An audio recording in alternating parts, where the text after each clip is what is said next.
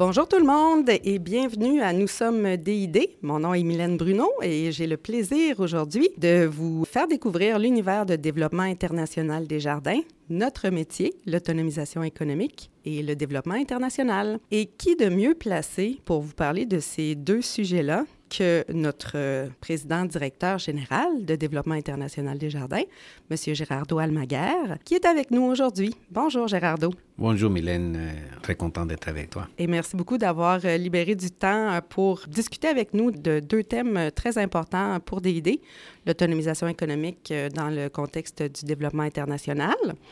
Donc, si on met la table brièvement, quand on parle d'autonomisation économique, bon, on peut se dire qu'à l'échelle de la planète, il y a 1,7 milliard de personnes qui n'utilisent aucun service financier formel. Et a plus de 50% de la population des pays en développement qui n'a pas accès ne serait-ce qu'à un compte en banque. Et l'exclusion financière, évidemment, touche principalement des populations qui sont déjà exclues, déjà marginalisées, et on pense aux femmes, aux jeunes, aux populations rurales.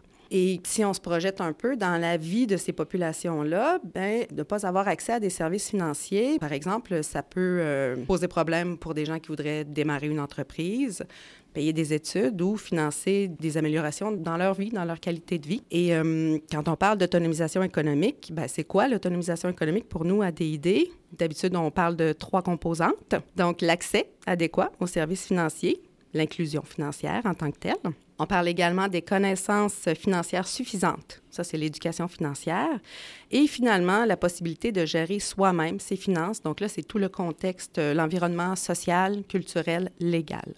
Donc, ces trois composantes-là de l'autonomie économique. Jusqu'à maintenant, est-ce que c'est bon? Oui, effectivement. tu l'as bien résumé. Excellent. Et donc, euh, après avoir mis la table, Gérardo, j'aimerais que vous nous expliquiez pourquoi, chez DID, nous, on s'intéresse à l'autonomisation économique. Bon, Mylène, il faut d'abord partir que nous, on fait partie en tant que DID du mouvement des jardins. Mm-hmm. Et si on se remonte aux origines des Desjardins, c'est un euh, mouvement qui a été créé, la première caisse populaire ici à Lévis, pour euh, attaquer à l'exclusion financière qu'il y avait dans la région les usuriers chargeaient trop d'argent. La population était une population rurale. La plupart n'avaient pas accès aux services financiers formels. Donc, quand il y avait besoin d'argent, de capital, il allait chez un usurier, donc avec des conditions très difficiles. C'est là que M. Alphonse Desjardins et Mme Dorimène Desjardins se sont mis à créer la première caisse comme une solution pour permettre aux gens d'avoir accès au capital, d'abord avoir accès aux services financiers pouvoir donner l'opportunité aux gens d'épargner, oui, mais aussi d'avoir accès au capital et des excédents de capital. Et donc, en tant que composant de Desjardins, nous, on ne fait que partager les principes et valeurs de notre institution. Une institution qui, qui a été créée, ça fait plus que 120 ans, et qui aujourd'hui continue à être un moteur très important économique et social de la province de Québec et aujourd'hui à l'ensemble du Canada. Donc, ça a été démontré comment les mouvements coopératifs d'épargne et crédit puissent vraiment être un levier pour le développement économique et social d'une population. Donc, pour nous, en basant de cette expérience de Desjardins, on partage nos connaissances, nos leçons apprises avec les pays en développement pour ne euh, pas répéter la recette. Et ça, c'était très important, nous, chez DID. On va partager nos leçons apprises et après, chaque population, chaque pays, chaque région va prendre leurs propres décisions. Comment ça se fait ici au Québec hein? on, se souvient, on parle de plus de 200 caisses indépendantes qui sont créées par décision de leurs membres, de chaque communauté, qui désignent leur conseil d'administration. Donc, ce n'est pas une personne qui décide qu'on va mettre en place une caisse ou une succursale ici. C'est la propre communauté qui prend les décisions. Nous, on fait la même chose dans les pays en développement. On arrive, on partage, où ils décident et nous, on va les accompagner au fur et à mesure en prenant tout le temps compte du contexte culturel et social de chaque pays. Pourquoi c'est important pour nous l'autonomisation économique? C'était ta question de base. Mm-hmm. Parce que ça nous permet justement de créer les conditions pour que les populations puissent mettre en place, je dis, réaliser leurs rêves. C'est assez simple comme ça. On cherche vraiment que les gens ont les moyens pour réaliser leurs rêves, leurs activités, pour qu'ils aient les connaissances suffisantes pour la bonne gestion du capital et qu'ils aient la capacité de décision sur le capital. Donc, en ayant l'accès au capital, en ayant les connaissances suffisantes et le pouvoir de prendre les bonnes décisions, c'est comme ça qu'on est sûr qu'on contribue à l'autonomisation économique qui va à la fois lié avec différents facteurs de l'écosystème contribuer au développement économique et social d'une communauté. C'est intéressant, là, si on recule un peu dans notre processus, Merci d'avoir euh, bien éclairé pourquoi on s'intéresse à l'autonomisation économique. Puis je trouve ça intéressant de dire parce qu'on veut donner aux gens la possibilité de réaliser leurs rêves, de concrétiser en fait leurs ambitions. Parce que quelqu'un qui n'a pas ces accès-là, quelqu'un qui n'aurait pas accès aux services financiers, donc qui n'aurait pas justement l'autonomie économique, c'est quoi les répercussions? Qu'est-ce que ça veut dire, dans le fond, pour quelqu'un d'avoir euh, une autonomie économique qui est absente ou réduite? En fait, des fois, on travaille beaucoup avec les populations pour créer les conditions, je dirais des fois techniques, je dirais des fois soft skills, l'estime de soi, l'empowerment, euh, les capacités techniques, etc., qui, oui, permettent aux personnes de s'enrichir, d'être plus compétentes et plus en, maîtrise de leur action. Et ça, c'est très important. Mais si les personnes n'ont pas accès au capital pour mettre en place tous les apprentissages qu'ils viennent de recevoir, on va créer sûrement des frustrations. Ou on va atteindre très rapidement les limites d'une croissance personnelle, familiale et d'une entreprise.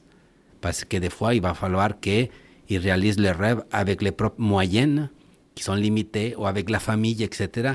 Donc, on atteint très rapidement les limites d'une croissance et c'est là que les frustrations commencent à se présenter. Et tout ce travail qui est énorme et qui est fondamental, justement, d'accompagnement des personnes pour euh, donner plus de pouvoir, ça vient, vient de rencontrer un mur assez important. Et c'est l'accès au capital qui permet justement de passer à l'autre étape. Donc, l'accès aux, services financiers, ça vient un peu euh, ouvrir les horizons, finalement. Ça vient ouvrir les horizons, ça vient à, intégrer toute une, approche qui doit être holistique. Moi, je dis tout le temps, l'accès au capital est nécessaire, mais pas suffisant mm-hmm. pour le développement, même pour l'autonomisation économique. Mais c'est très important qu'il soit. Sans l'accès au capital, difficilement on va atteindre l'autonomisation économique. Donc, c'est un élément, des fois, de levier. C'est un ingrédient nécessaire. Je dis aussi des fois, c'est un acteur du film, mais c'est pas le protagoniste. mais c'est un acteur euh, quand même euh, fondamental dans, dans, dans l'équation. Très intéressant. Donc, nécessaire, mais pas suffisant. Une fois qu'on a établi ça, par où on commence pour favoriser l'autonomisation économique? D'abord, il faut comprendre qu'on ne peut pas seulement avoir la perspective de l'accès au capital ou des services financiers il faut qu'on prenne compte de tous les contextes ou les enjeux aux contraintes auxquelles les populations font face pour vraiment nous assurer que toutes les pièces de l'écosystème vont être accompagnées d'une façon coordonnée, d'une façon qui vont permettre vraiment que tous les acteurs puissent réaliser leur rôle et qu'on atteigne vraiment une autonomisation économique. Donc, comment est-ce qu'on doit partir? D'établir très clairement quelle est la problématique quels sont les éléments nécessaires pour amener vraiment ou créer les conditions qui vont permettre aux gens d'avoir l'autonomisation économique. Et sûrement, on va arriver dans une euh, des voies très rapidement avec les services financiers, les institutions, mais ce n'est pas le seul.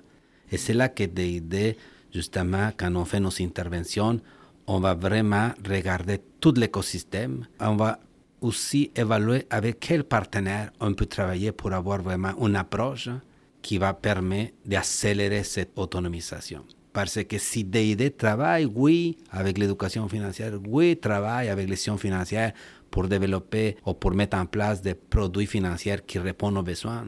Et on avance ça, mais on n'est pas sûr que les, les bénéficiaires finaux, les entrepreneurs, les agriculteurs, les femmes, les jeunes, ont les compétences nécessaires, ont les projets euh, viables, ont l'accès à marché, etc., au marché, on n'aura pas vraiment de conditions gagnantes. Donc, euh, je dirais que le premier pas, c'est vraiment de nous assurer de bien comprendre la problématique, d'identifier tous les acteurs ou partenaires qui puissent contribuer pour attaquer à la problématique et de créer une approche holistique.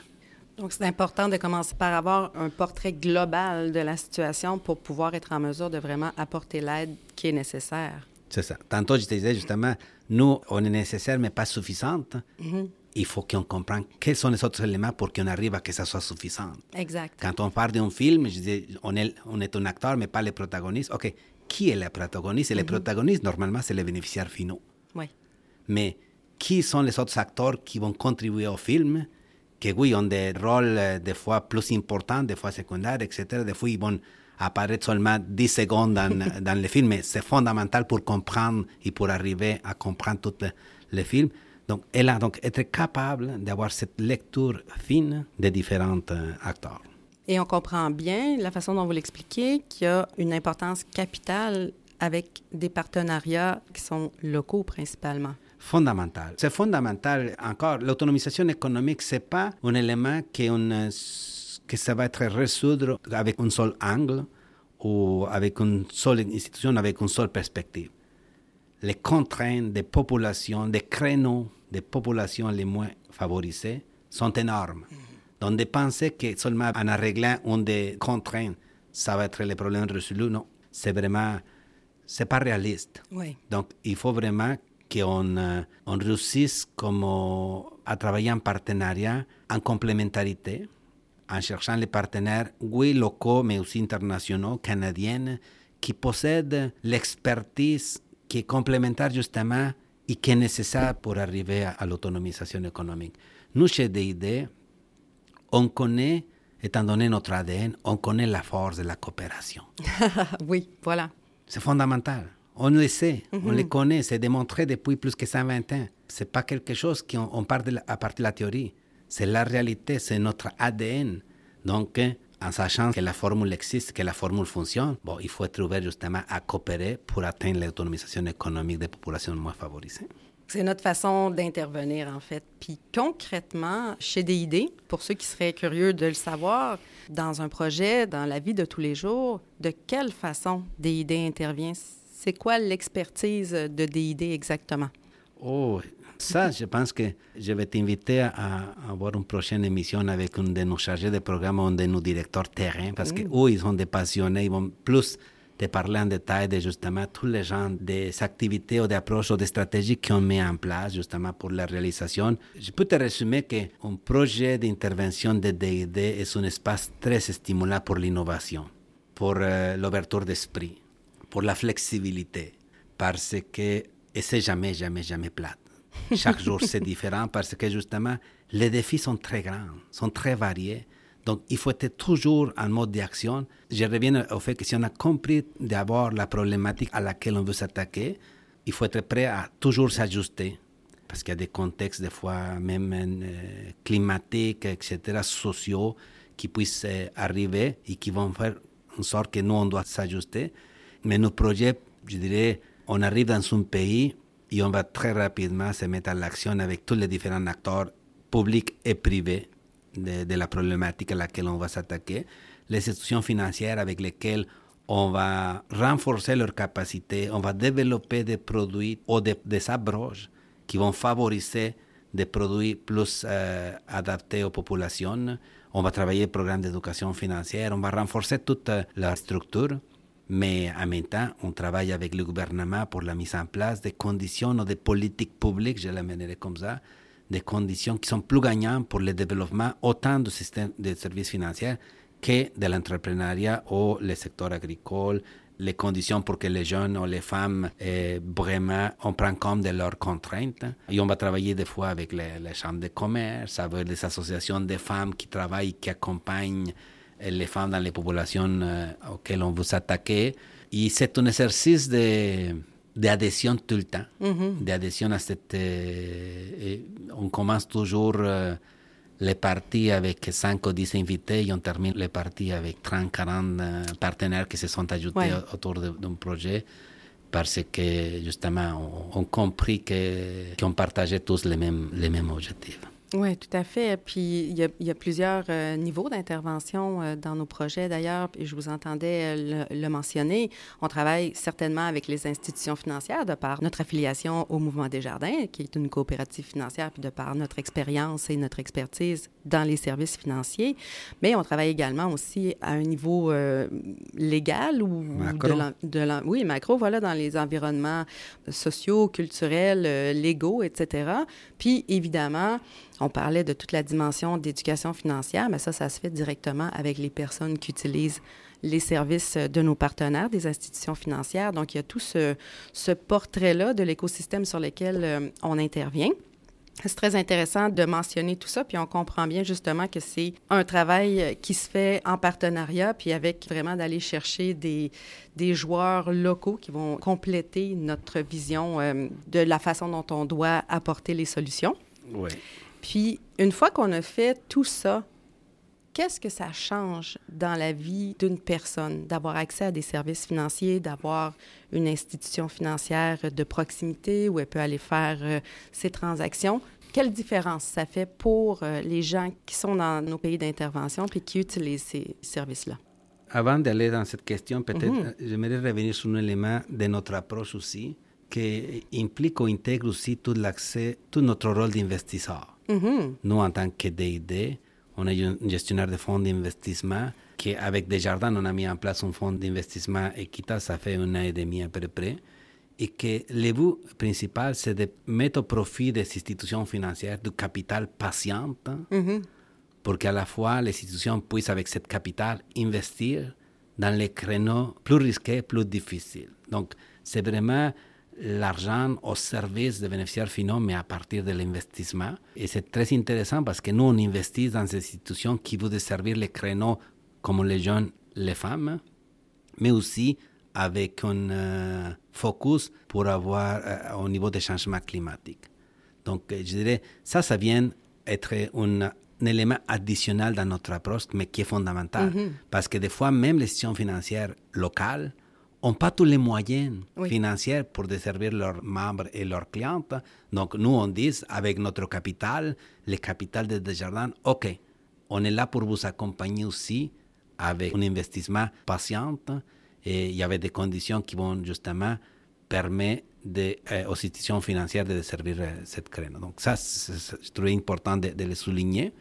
Mais si je reviens à ta question, peut-être ma première invitation aux personnes qui nous suivent, euh, c'est d'aller lire notre rapport annuel. Encore, je pense que les personnes qui ont été bénéficiaires de projets ou qui, sont les mêmes les clients avec lesquels on travaille, les bénéficiaires finaux, c'est à eux qu'on va poser la question. Et nous, des fois, on les pose la question et on a des témoignages très intéressants dans notre rapport annuel. Je lisais justement la dernière semaine quelques éléments et je lisais aussi un rapport d'un projet qui vient de terminer. Et ça peut être banal pour plusieurs personnes, euh, etc. Mais des fois, avoir accès au capital, ça peut changer la vie d'une personne. On ne peut pas penser comme ça parce que nous, on est très habitués à qu'on a la carte de crédit, oui, on reçoit notre paye, oui, etc. Mais pour une personne qui avant, il n'y avait pas un euh, accès aux services financiers, d'avoir un moyen de mieux gérer leurs finances, de réaliser leurs rêves, de pouvoir envoyer leurs enfants à l'école, d'avoir le capital nécessaire qui les rend plus résilientes à des événements de santé catastrophiques, climatiques, ça change toute la, la vie, vraiment. Donc, euh, mais encore, je suis témoin de ça, mais c'est vraiment les bénéficiaires finaux qui devraient parler parce qu'en réalité, sont eux qui font l'e- l'effort l'effort le plus important, le travail le plus important. Parce que sont eux qui travaillent les champs, qui travaillent l'entreprise, qui, qui accompagnent les jeunes, qui, les femmes, etc. Et nous, encore, on vient apporter une partie de la solution, mais sont eux qui doivent avoir la plus importante re- reconnaissance. Mais je pourrais résumer que ça peut changer toute une vie. Toute une vie. Moi, euh, j'ai lisé justement la semaine passée dans notre projet Adapami au Bénin qui, qui vient de terminer. hein. Il y a plus de 740 000 personnes. C'est un projet avec une durée de 6 ans, à peu près 5-6 ans. 740 000 personnes, pour la première fois dans leur vie, ont eu accès aux services financiers. Bénin, il y a une population de 12 millions de, personnes. Donc, euh, on parle que 8% de la population a été touchée avec ce projet. Et pour la première fois dans leur vie, ils ont eu accès. Et aujourd'hui, ils ont un compte pour épargner, ils ont accès au crédit. Et ça permet, même quand le projet est terminé, de continuer leur activité, de continuer leurs rêves. Et ça, c'est un, élément fondamental de l'approche de DID et une préoccupation qu'on a toujours. Et c'est une de nos premières actions. C'est la pérennisation de nos actions. Comment on va s'assurer que quand les projets terminent, les conditions sont solides, ils vont permettre justement que les populations, avec les acteurs de l'écosystème, y compris les institutions financières, continuent cette évolution et ce développement. Et nous, on est très, très fiers, par exemple, de dire que la première caisse populaire qu'on a créée en 72 existe encore. Il a fêté ses 50 ans. Il a fêté ses 50 ans. Et c'est pas seulement une caisse, est devenu le réseau de caisses populaires du Burkina Faso. Mm-hmm. Quand on parle de, la Fédération des caisses populaires en Haïti, ça existe. Quand on parle des réseaux de coopératives d'épargne et crédit de l'Afrique de l'Ouest, ça existe encore. Donc, euh, et toutes nos, nos activités, donc ça c'est vraiment une prémisse de nos actions. Comment est-ce qu'on peut réaliser Oui, on arrive, on amène une partie de la solution, mais encore, on est là pour tout le temps comment on va aider à créer les conditions pour que cette dynamique positive continue? Oui, la question d'avoir accès à des services financiers qui sont adaptés, mais d'y avoir accès de façon durable également, parce que c'est là qu'on va consolider les acquis. C'est là justement que les gens vont pouvoir réaliser leur plein potentiel, puis réaliser aussi leur autonomie économique. C'est ça, parce que justement, l'autonomie économique, dois le voir comme un enjeu permanent, hein, comme, comme, un élément que une fois que tu l'atteins, il faut la garder, tu peux la perdre. C'est pour ça que pour nous, la pérennisation ou l'approche durable est fondamentale.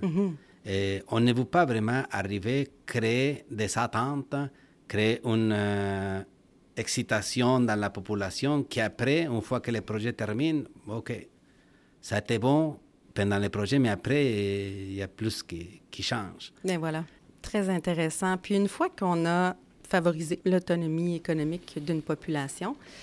Comment ça crée du développement? C'est quoi le lien entre l'autonomisation économique et le développement international? La question est, intéressante et je disais, l'autonomisation économique peut-être ne doit pas être une finalité en soi. Mm-hmm. C'est un moyen pour le développement. Et je disais, d'abord, l'autonomisation économique, même l'autonomisation économique demande de différentes actions de différents acteurs. Mais si on va créer cette condition pour l'autonomisation économique, ensuite, le développement économique et social d'une population devrait être la conséquence. Mm-hmm. Et ça, c'est plus à moyen et long terme. Et, et, encore, on ne parle pas à partir de la théorie. On parle d'une réalité. On parle d'une réalité qu'on a vécue. Si peut-être le monde le sait, mais je ne suis pas né au Québec. Mais je connais un peu l'histoire du Québec. Hein. et dans les années 1900, les conditions socio-économiques ici étaient vraiment très mauvaises. Oui. Aujourd'hui, quand on se promène au Québec, on, voit une dynamique, une société économiquement et socialement très stable, mais ça n'a pas été gratuit. Mm-hmm. Ça a pris des années, mais ça a pris des années qui, qui ont commencé avec des petits gestes comme la première caisse populaire créée ici à Lévis, quand les gens ont commencé à avoir accès au capital, pouvoir réaliser leurs rêves, comprendre la bonne utilisation du capital et prendre les bonnes décisions, c'est sûr que tu commences avec ta propre entreprise, ta famille, mais s'il y a plusieurs familles dans une communauté, ça, ça devient un, élément déclencheur du développement. Mais il faut justement s'assurer, euh, être consciente et je ne dis pas, je ne veux pas que ça, soit interprété comme ça, que le développement économique et social du Québec, c'est grâce à des jardins, hein. mais sans doute a été un facteur. Mhm, un élément, un élément. Mais avec différents éléments de la société, a permis de créer cette, euh, qu'est-ce qu'aujourd'hui est devenu Québec. Mhm. Et quand on voit justement, par exemple, tous les mouvements coopératifs du Québec, hein, coopératifs d'habitat, de, santé, de, producteurs, etc., est très fort. Oui parce que tout le monde a réalisé les avantages qu'avait le modèle coopératif. Le pouvoir du le pouvoir. Donc, euh, C'est tout ça qui qui est dedans. Donc, l'autonomisation économique ne doit pas être la finalité en soi, mais vraiment un moyen pour avoir plus de chances de, de développement.